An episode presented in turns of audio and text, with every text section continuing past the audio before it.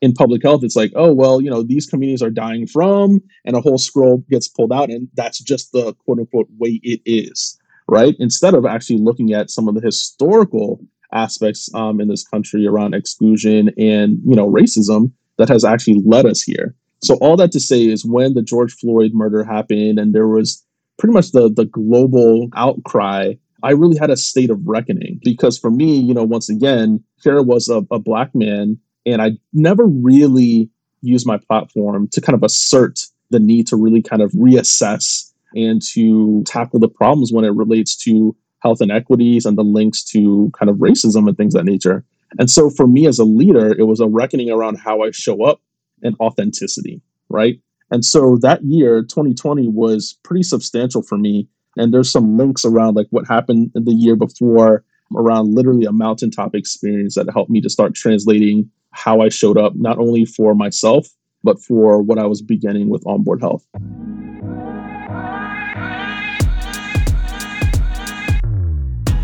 Welcome to the In On Health podcast. I'm your host, Kapama Yopala, and I go by KP. I'm the co founder and CEO of In On Health. In today's episode, I speak with Andre Blackman, Andre is a strategist, ecosystem builder, and entrepreneur working in public health and social innovation. He is the founder and CEO of Onboard Health. Onboard Health is a specialized executive search and advisory firm focused on creating a more inclusive healthcare industry.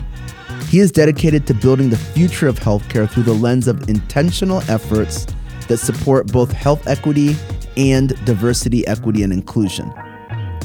His work and insights have been featured in Fortune, Forbes, NPR, and US News and World Report. In 2020, he was named to Fortune magazine 40 Under 40 in Healthcare. In today's conversation, we cover Andre's personal and career journey. We dig into his views of DEI and what is required to sustain efforts to build a more equitable health system in the US. I hope you enjoy this insightful conversation as much as I did. Well, I am so pleased to have on the In On Health podcast today my great friend Andre Blackman, founder CEO of Onboard Health. Um, since I know you like this, I can say you've got, I would say, an eclectic background. So you guys are going to get to know this about Andre. But you know, when he's not doing health equity work, he's thinking about superheroes and his own kind of universe he's trying to create in the fiction world. So this is someone with a lot of different gifts that uh, I'm pleased uh, for him to share with us today. So let's just start with the basics. Tell everyone about your background. I mean, you didn't really start in public health, but really you wanted to be a rocket scientist at the beginning of this whole thing. So how do we get from rocket science to public health? That's a fantastic question, KP. Yeah, thank you. Um, so yeah, growing up uh, was definitely you know into a lot of like STEM work. You know, my mom really helped to make sure that I was supported with chemistry sets, uh, making sure I didn't blow up you know the apartment and things of that nature too. but was really just curious about how things were built, how things worked. Um, and so you know, in high school, just had just amazing opportunities, especially growing up in the Washington D.C. area. Um, you know, when I was probably around 15, I got enrolled in the Science and Engineering Apprentice Program um, at George Washington University. And this was for kind of gifted and underrepresented students who are really interested in how to uh, build the future. And so had opportunities to have summer internships at Walter Reed, uh, where I did forensic toxicology. Um, also the um, the Naval Research Lab, where you know I learned about um, you know kind of plating naval vessels um, and all those kind of different things as well. Um, and then finally, in in my senior year of high school, um, I had an internship at NASA Goddard um, in Greenbelt, Maryland. And that's where I was really fascinated with aerospace engineering, wanted to work, um, you know, on the International Space Station, all those kind of good things. Went to University of Maryland College Park, which had an amazing aerospace engineering um, program. But then I took a course on public health. And during this elective course, I learned that tuberculosis was kind of um, come, making a comeback, adversely affecting specifically uh, the African American community. And that's when my kind of engineering brain was like, huh, didn't we eradicate tuberculosis like 5,000 years ago? Like, why is that a thing now? But more, more importantly, why is that affecting this community in particular? And that's what really kind of, you know, helped me to make this transition into public health, where I realized it's probably more effective to prevent large groups of people from getting sick than treating them one by one. Um, and so that's why I kind of skipped over kind of medicine and that sort of thing too. Right. That's amazing. So I want to I want to put a pin in that before we jump into the public health side, but talk about heritage because for black and brown folks, many of us in the US have come from different backgrounds and different heritages. So I think it's really important for people to know that side of your story. So can you tell folks about your heritage, where you're from, like, and those elements? Absolutely. I am half Jamaican, half Trinidadian. So full on Caribbean island life and energy there. And so that's that's my heritage. So first gen over here and just learned a lot from my parents around hard work and discipline and focus. But also, you know, that that's where I got a lot of my entrepreneurial vibe um, as well. That's amazing. Yeah. And I mean, I think for a lot of our black and brown folks who are working in health equity and DEI and are Americans, many of us have those those kind of linkages to somewhere, whether it's the Caribbean or Latin America, somewhere else. And I think that's um, when you look at how the the U.S. looks demographically, and we'll get more into this on the other side of when we talk about onboard. But those things matter, right? It's not, you know, I think there's actually a a lot of diversity within the black and brown, or typically now nowadays BIPOC is the term being used populations and the people who are working in the field. And I think sometimes that gets glossed over, but you know, we have a lot of rich and diverse experience sets amongst our black and brown folks who are working the field that don't just you know they don't just include us heritage but also stretch into other places so you have this background you kind of move from being more of a kind of traditional stem and kind of science oriented person and then you start thinking about you know the elements of public health science and community impact. So so tell us about your experience doing your MPH and you know how that then led you into a, a career in this field. Yeah, I mean, you know, once once that elective that I took that started me asking questions, right? As as we do, as especially like engineers and scientists, like why? Why is this a thing? And it just kept coming up for me. And it just I was fortunate enough to have amazing professors at Maryland that, you know, said like, okay, if you really want to know, let's go down the rabbit hole. You know, Dr. Donna Howard was just pivotal um, in me understanding a lot of you know concepts around health inequities and community health. Um, Dr. Bradley Boekeloo, um, you know, also kind of helped me to explore HIV and AIDS and how that you know was adversely affecting various communities. Um, you know, and so you know, just kind of that exploration helped me to start reverse engineering some questions around the mechanics and the frameworks of public health um, and you know, it, it, was very you know disappointing to be completely honest with right. you. Um, you know, kind of you know starting to immerse myself in various campaigns and programs um, via the CDC and other kind of initiatives. There was always this kind of missing piece around sustainability for me. Well, it's interesting you bring that up because even now, as we talk about health equity, a lot of the framework is project oriented, right? People right. think about implementing health equity projects. But really, health equity, what the aspiration is reducing disparities in our system sustainably so that everybody can achieve their maximum health and wellness and be a productive member in our society. And I think it's often not framed that way. So I think, you know, the sustainability question you've brought up that was a disappointment to you that look, these programs are are built to bridge the gaps and then all of a sudden they start working and then they go away. It's this is probably one of our deepest chronic problems in our health system today that these reducing disparities, solving these public health issues always seem to be a project. And for whatever reason, our system can't internalize reducing disparities and public health science as systemic and continually invested in. So I hear you on that. Yeah. And, you know, you're right. I mean, but at the end of the day, um, you know, it's not new because unfortunately there are other factors and you know players um, when it comes to health and healthcare that you know essentially you know are invested in you know a specific engine right? And in a kind of like a cyclical aspect. Um, and and I got to learn more about that as I went along but essentially that frustration point for me led me down the there has to be some other ways concept right? And that's when I started my journey around innovation technology and actually started writing the Pulse and Signal blog. This is probably back in 2007 is when I first started looking at the impact of technology, media, and this is when social media which is getting hot. That was the year that Twitter launched as in like as an audio only app, I believe, or a text based. Um, sorry, a text based app.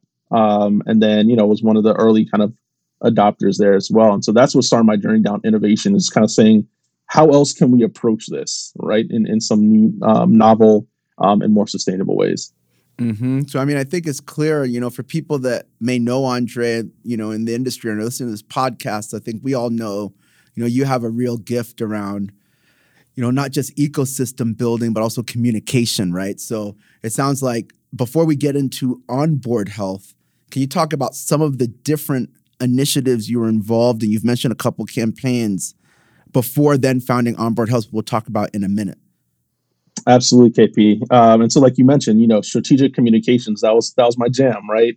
Working in digital PR, um, you know, working on you know kind of communication projects for the CDC and you know in, in the DC area, right? You know, being you know among those kind of consulting organizations and things that nature too that were contracted for the federal government was really big. And so being able to work on some federal health kind of projects as well as you know things like Katie Couric's project and campaign around colorectal cancer. As you know, her her husband Jay passed away from colorectal cancer, and so you know I think like her foundation was one of the things that I worked on around social marketing, and that was kind of the the the kind of upswing of social marketing, which is not social media marketing, but actually, you know, how do we build you know strategic communications into health behavior change and things that nature too. So you know, kind of being able to work on those kind of projects and you know, essentially uh, another one, um, you know, a couple years into my career was the I Know campaign, another CDC sponsored initiative that was focused on African Americans 18 to 24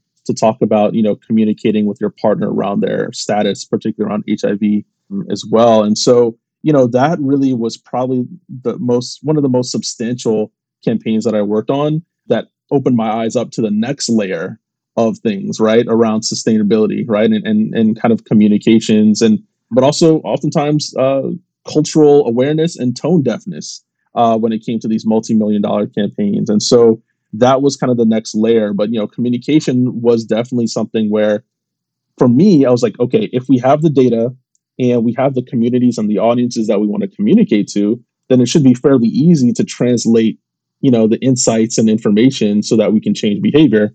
KP, you and I both know it's not that simple. yeah, and, and that's what they say the life of an entrepreneur, you know, ignorance is bliss. When we start, we're like, ah, it's so clear to us, you know, and then as you go down the rabbit hole, you realize there's a a lot of issues down there that you got to unpack. Um, th- this is oh, yeah. fascinating. So thanks for framing that up. So let's kind of like now talk about a transition point. So you were a Fortune 40 under 40 in healthcare, and all this work that you're talking about, Andre's modest, but lots of recognition, lots of impact. You know, now then we move into George Floyd, BLM, COVID pandemic. And these are the things that are happening systemic racism, black bodies being oppressed, killed, COVID pandemic, right? All these things are happening as you're coming out of this arc of your career, right? So first, let's just talk about how you, how you as a black male in the US doing this work were mourning, processing everything going on like we all were. And how did that then lead us to onboard health, which we'll talk about? Yeah, yeah, let, let's get into it. I mean, you know, at that point, um, especially around George Floyd, I had already kind of transitioned into some sort of entrepreneurial platform and was running Pulse and Signal um, as a strategic consultancy in, in, kind of digital strategy and that sort of thing too. And you know, at that point, had made enough of like a dent and a name for myself that you know I was there. There's like you mentioned some, some accolades and some impact and that sort of thing too. But when the George Floyd murder happened, it was it was an awakening for me because oftentimes, you know, especially as a black man, as a black man who kind of was raised, you know, by a single mother from another country, right? Um, you know, a lot of what I was instructed to do was to fit in. Um, as a child, you know, I had like a slight British accent for a number of years. You know, I, I just kind of always stood out in a number of different ways. I didn't know a lot of what had historically happened in the country and that sort of thing too, but definitely was experiencing a lot of different things. And I think for me, um, especially from a career perspective, that was the thing that was like really a focus of of you know my my upbringing. It was like if you work really hard, and you know appeal to who needs to be appealed to you know you'll be well on your way. And that's not how it works right? Um, and so for me over the course of those kind of times like i was you know essentially you know the agreeable negro to be you know completely blunt right? Like you know didn't really kind of you know make too much of a fuss. Um, you know was very helpful oftentimes was very well liked. Um, but when it came to seeing things that i already saw right? Like i mentioned at the beginning of like my my public health schooling you know there were problems. There was there was you know uh, you know racist infrastructure. There was pretty much overt you know exclusionary practices when it came to community health and all those kind of different things. But it was like you know in public health it's like oh well you know these communities are dying from and a whole scroll gets pulled out and that's just the quote unquote way it is right? Instead of actually looking at some of the historical aspects um, in this country around exclusion and you know racism that has actually led us here. So all that to say is when the George Floyd murder happened and there was pretty much the the global kind of you know um, you know outcry, um, I really had a state of reckoning, KP, mm. um, because for me, you know, once again, here was a, a black man, and I never really used my platform to kind of assert uh, the need to really kind of you know uh, reassess and to um, you know tackle the problems when it relates to health inequities and the links to kind of racism and things that nature. And so for me as a leader, it was a reckoning around how I show up and authenticity, right? And so that year, 2020, was pretty substantial for me, you know, and, and, and there's some links around like what happened the year before around literally a mountaintop experience that helped me to start translating how I showed up, not only for myself, um, but for what I was beginning with onboard health. Well, Andre, I just want to first start by thanking you for being real and for being real in a public on a public platform because what you described, and I don't want to gloss this over because we need to dig into this and I want to share as well. But you know, what you described being open about how you felt that maybe you didn't use your platforms as much as you should because of this tension of feeling the need to fit in. We this is something that is so important to be shared and talked about openly because so many of us are going through it, not just black men, but people of color, women, people living at different intersectionalities, you know, LGBTQ. And what this comes down to, and, and I want to start with kind of where you started, which because I have a similar experience with immigrant parents from Ghana. You know, I think what you find, which is interesting, and it takes a specific twist for black people who are black and of, of immigrant heritage is that there's this intersectionality of both race and culture. So I want to unpack this. When your mom is saying, fit in, put your head down, work hard, there's two layers to that. Part of that is, as you inferred, having a British accent as, as a kid and all of that. Part of that is saying, fit in culturally to the US so you don't stand out as different, right? And the other part of that is saying fit in from a racial perspective and fit in in that context often can connotate don't cause trouble, keep your head down, stay under the radar, right? Yeah. And and you know, I mean, I think my parents often had a similar frame because they knew being in America as a black male, it is unsafe. That is the issue black men who are doing nothing to anybody are getting shot up. So, you know, if you're a parent, and they're getting killed. So if you're a parent and you see that, it's self-preservation, protection instincts would lead you to maybe frame how to approach this society in that way.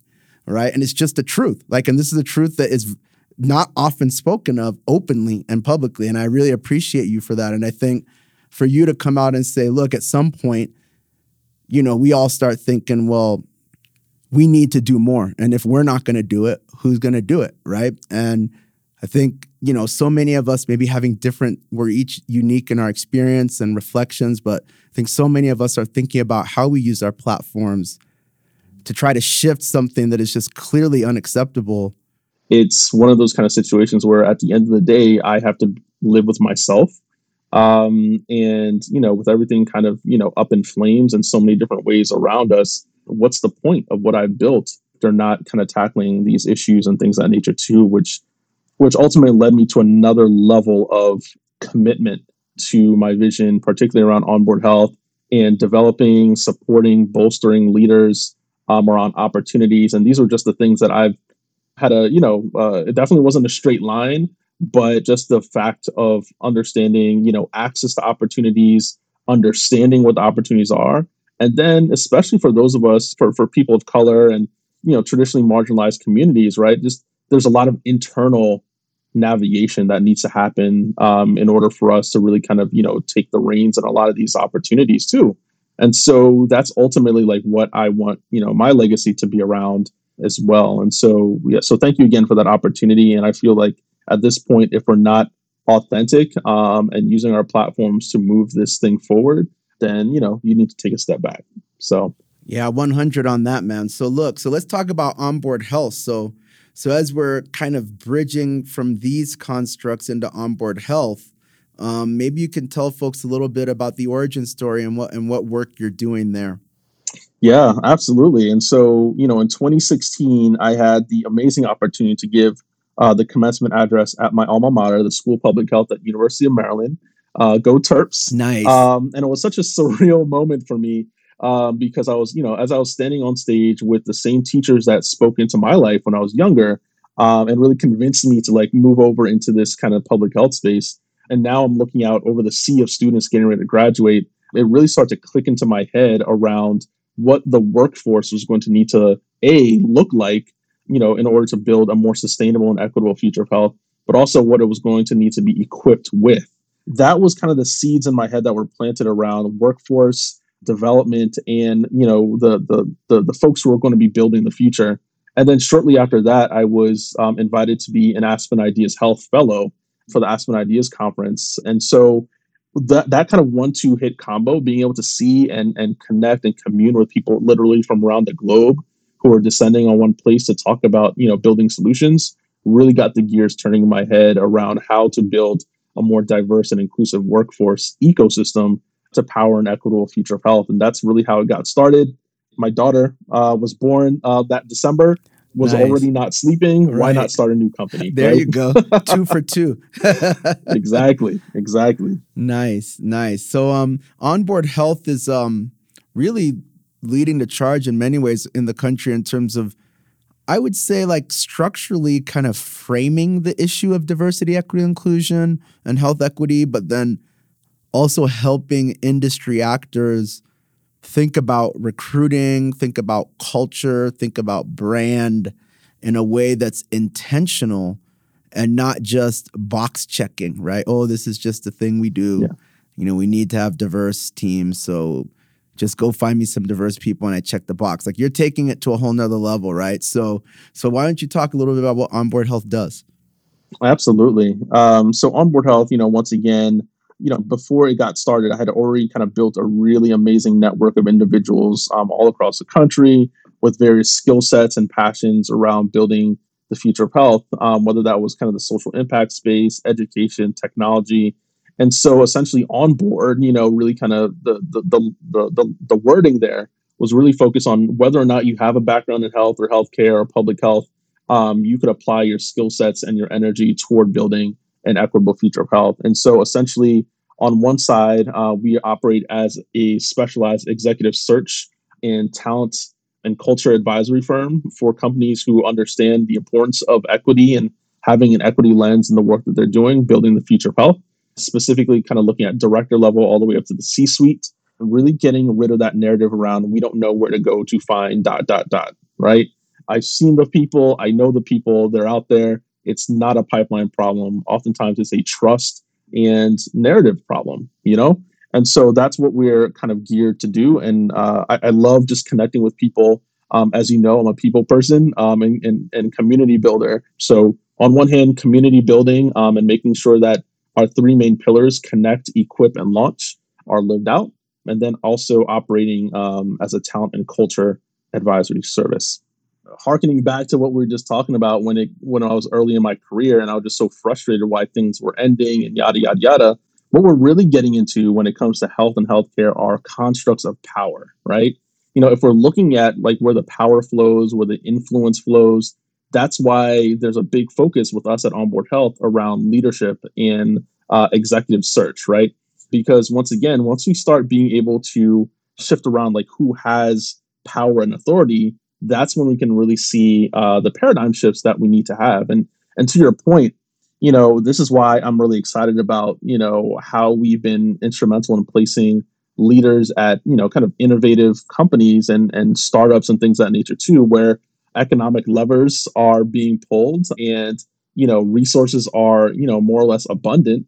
And there's a fresh take on how we're creating the future of health. And so you know for example just being steeped in the digital health and kind of venture space for so long wanting to see people you know especially people of color and underrepresented and, and minoritized communities understanding that look there are opportunities for you to step in with your expertise being an advisor being in the c suite actually impacting the directions and the decisions being made where the money is flowing, right? Those are the kind of things that really kind of bubbled up. Right. No, that's fascinating. So let's talk about the company side. Thanks for that insight there. I was really curious yeah. to get your thoughts and as I'm sure others listening. So let's talk about the company side. So let's say there are plenty of companies because you know we saw with BLM, George Floyd, everyone was your your phones were ringing, everyone was making statements doing philanthropic spending, right? And a, a lot of us were just sitting waiting for like, is this going to actually be sustained? You know, and probably more skeptical than not for many of us, right? Like around that. So on the company side, now we're a couple years out from all of that. How do you see how companies are trying to address, take on DEI? And the way I want to frame this is do you see some changes that you feel are going to be sustained? Because I know there are plenty of groups that are intentional, that are willing to invest, even if their teams aren't diverse today. They know and they want to make the efforts to make it better. You know, and there there's like a whole spectrum of orgs, and you know there are some that are just not there. But how do you see where we are today with organizations, and you know what the best practices are with the groups that are trying to actually do this sustainably? Yeah, no, that's that's a great question. I think language and definitions were definitely like the first arc of a lot of things that happened. You know, after, you know, Black Lives Matter and George Floyd, a lot of folks were rushing to do a lot of workshops to understand like what what could be possibly done. And so, you know, what you saw a lot was like unconscious bias training, right? Mm-hmm. And those things were like, you know, proliferating wildly, right? Because it was safe enough to say like okay like what words do we need to be using or what words do we need to be avoiding? How do we look at that you know in our in our hiring process and things of that nature too? But in healthcare that can only go so far right? You know one of the things that we needed to start tackling was literally looking at anti-racism. And you know once again you cannot innovate and build off on top of a hot mess right? So there were actually like structural racist aspects of the healthcare system in america that were being glossed over. And you can't do that if you're actually trying to create change in the industry, right? Once again, there was a period of time in the health 2.0 innovation, you know, life cycle where we're talking about uh, like breaking healthcare or like fixing healthcare, right? But let's be completely honest, like healthcare was operating the way healthcare was designed to operate from a monetary kind of value perspective, from an exclusionary principle, you know, all those things were those didn't just like happen by chance, right? Like it was literally built into that. So in order for us to actually ask the right questions, like we need to actually look and see like what's actually been done and how to dismantle those kind of different things to rebuild properly. And so I think like phase two was really companies saying, like, okay, right, like there's the semantics and language and that sort of thing too, but like literally, what are we built like? How are we building into this system, right? And how do we be very intentional with what goes on? And so, you know, for example, you know, there's um, like a mental health company that we worked with that you know really got to work. Spent a whole year you know working with a DEI consultancy to really kind of look at you know what are the the blind spots what are the gaps and really start you know putting together policies and principles to make things happen. And then after that whole kind of assessment was done then it got to work actually building the people that were actually going to guide um, you know this forward. And so was really excited to see like how that worked right set the foundational principles it's not a one-off workshop, right? right? There's there's people that need to be involved. There's stakeholders that need to be alerted that this is actually the the core of what the company is going toward, and then actually you know shaping the leadership um, and C-suite to reflect the same thing too. And so I'd say like that is is some of the progress that I saw KP over the past, especially like the past two and a half years are the folks who are saying, you know, we want to kind of, you know, do a checkbox. Uh, we want to say like, okay, we've learned something here and it's on our radar, but let's get back to convenience. And then there's folks who are, you know, bringing us in to really kind of d- dive deep into finding the right kinds of people that have the right kind of skill sets in order to bring a more kind of equitable vision to life. And so, you know, those are things that are still ongoing. I think currently um, we're starting to see a lot of focus on health equity as the next kind of step. But once again, I still think that there's, you know, opportunities for organizations to understand that there's a difference between, you know, internal like organizational DEI components and how externally, you know, that works for health equity, right? So even understanding the differences there, this is something that I think we both saw um, over the past few years when you know SDOH was hot, right? The social determinants of health. Right. But unfortunately, things like that got conflated with poverty, with Black people, right? And you know, it just became this conglomerate of things that um, was not actually looked at in a proper way. And so I think like right now we're starting to see like we really need to pay attention to these specific aspects of things like health equity and how our organizations are implementing DEI practices as well and making sure that the leadership understands those things so that you know this can be uh, successful and sustainable Right. Let me ask you a question. And I think there's there's a lot in there, but let's kind of unpack the differences between health equity and DEI. So, from a diversity and equity inclusion perspective, you've framed up a few things. We've talked about talent and organizational context and those type of movements. You know, even now, you find that a lot of people in our industry still don't know the difference right? And I'm not I'm not talking about just white people. I'm talking about there's just a lot of people that in our in our industry that don't understand these constructs, right? Because it's new language. I mean, it's new language being used to describe something that's been around for some time. And then it's some of it is existing language that's be, been around, that's being kind of redefined. So I would say diversity, equity, and inclusion, those constructs have been around for some time, but they've taken a new weight and context with the given situation that we've talked about over the last few years. And health equity is just new language to describe what, for those of us in public health, been going on for decades, right? These health disparities issues. Yeah, I absolutely agree. I mean, and that's the whole point of onboard health, right? I mean, we we keep seeing the same kind of outcomes year after year. But what I was seeing is that, especially with a lot of the organizations that were going after innovation and technology and amazing new ideas and capital were being deployed, you know, if we're tackling things like food sustainability or chronic disease like type 2 diabetes, you know, who are oftentimes the communities that are most adversely affected by those negative outcomes, right? And, you know, in order to actually create products and services that are actually speaking to those things, and I can't tell you how many conferences I've been to where, you know, I'm seeing, you know, low adoption rates, or I, I don't understand like why this is not resonating with this community, or we're actually going to avoid this community because, you know, insert you know incorrect um, stereotype right because of you know access to technology and yada yada yada we're, we're not actually reaching the right kinds of people well let's actually look at the teams mm-hmm. right if, if you don't have anybody on your teams that are reflecting the communities uh, and populations that you're actually serving and on top of that you're not co-creating solutions with them right you know of course it's going to fail right and so that was a huge frustration point for me so you know, going back to your point with, you know, Dr. Briggs, like, yes, absolutely. Because once again, if your team members don't understand the nuances of the services and the products that you're building and why it's so important to build for all, right? Then of course, you know, those those outcomes are going to be strained and ineffective. So starting from there, you know, is is actually, you know, extremely important. Mm-hmm. That makes a lot of sense. And I think also what's underneath that is framing the definitions of these terms internally, right? So, you know, in some cases, you may have someone in an organization that has the title of lead or VP of diversity, equity, and inclusion. And in this construct that we're talking about, depending on the job description, that may not infer anything about patient population or consumers or, or members or anything.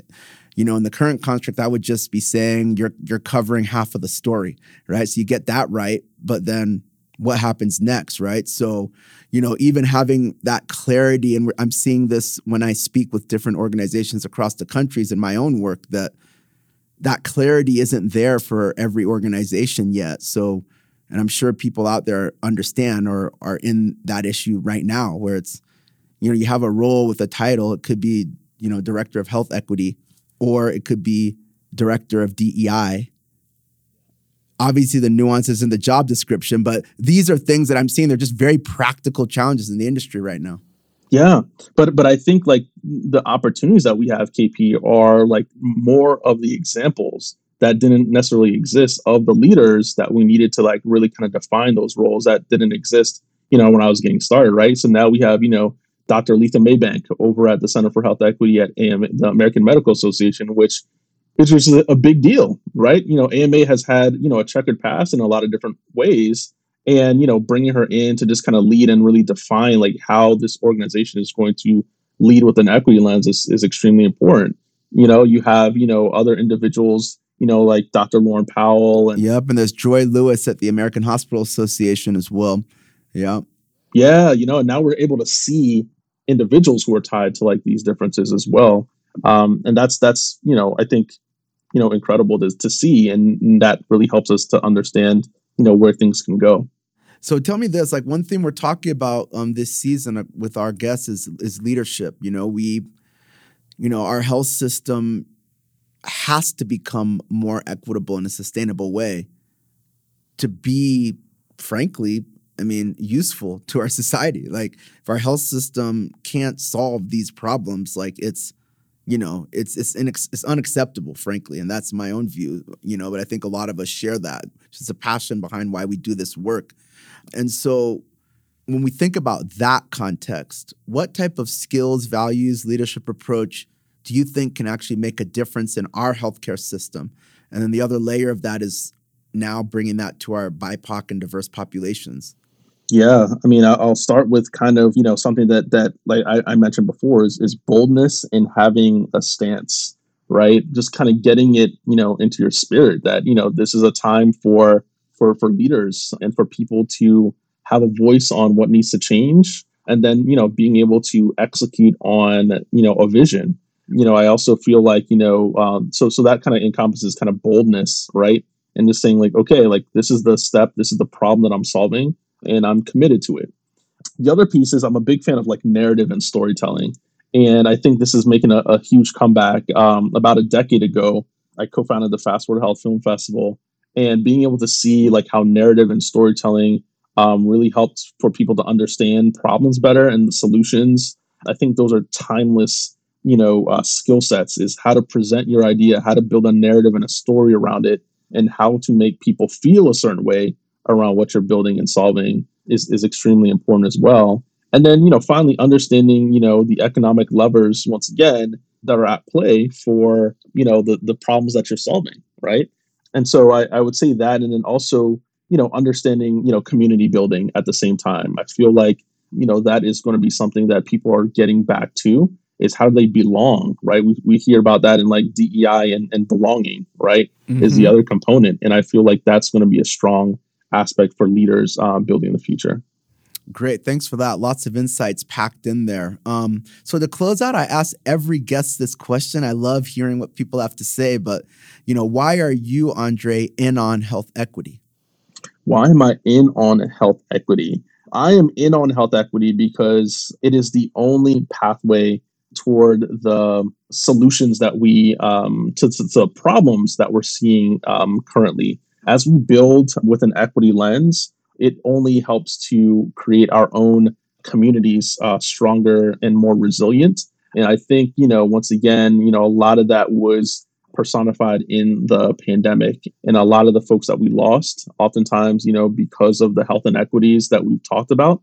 And in order to prevent that from happening in the future and, you know, aligning with the innovations and the opportunities that we have today, I am extremely in on health equity because of the promises and the opportunities that it brings. Thank you so much for that. Look, really appreciate not only the work you do, but your authenticity and your openness. Really appreciate everything shared today. And I'm wishing you the best of luck. I know we're going to be partnering on a few things. So, for my, my good friend, Andre Blackman, founder and CEO of Onboard Health, wishing you all the best and all the success. Thank you so much for having me, KP. Thank you so much.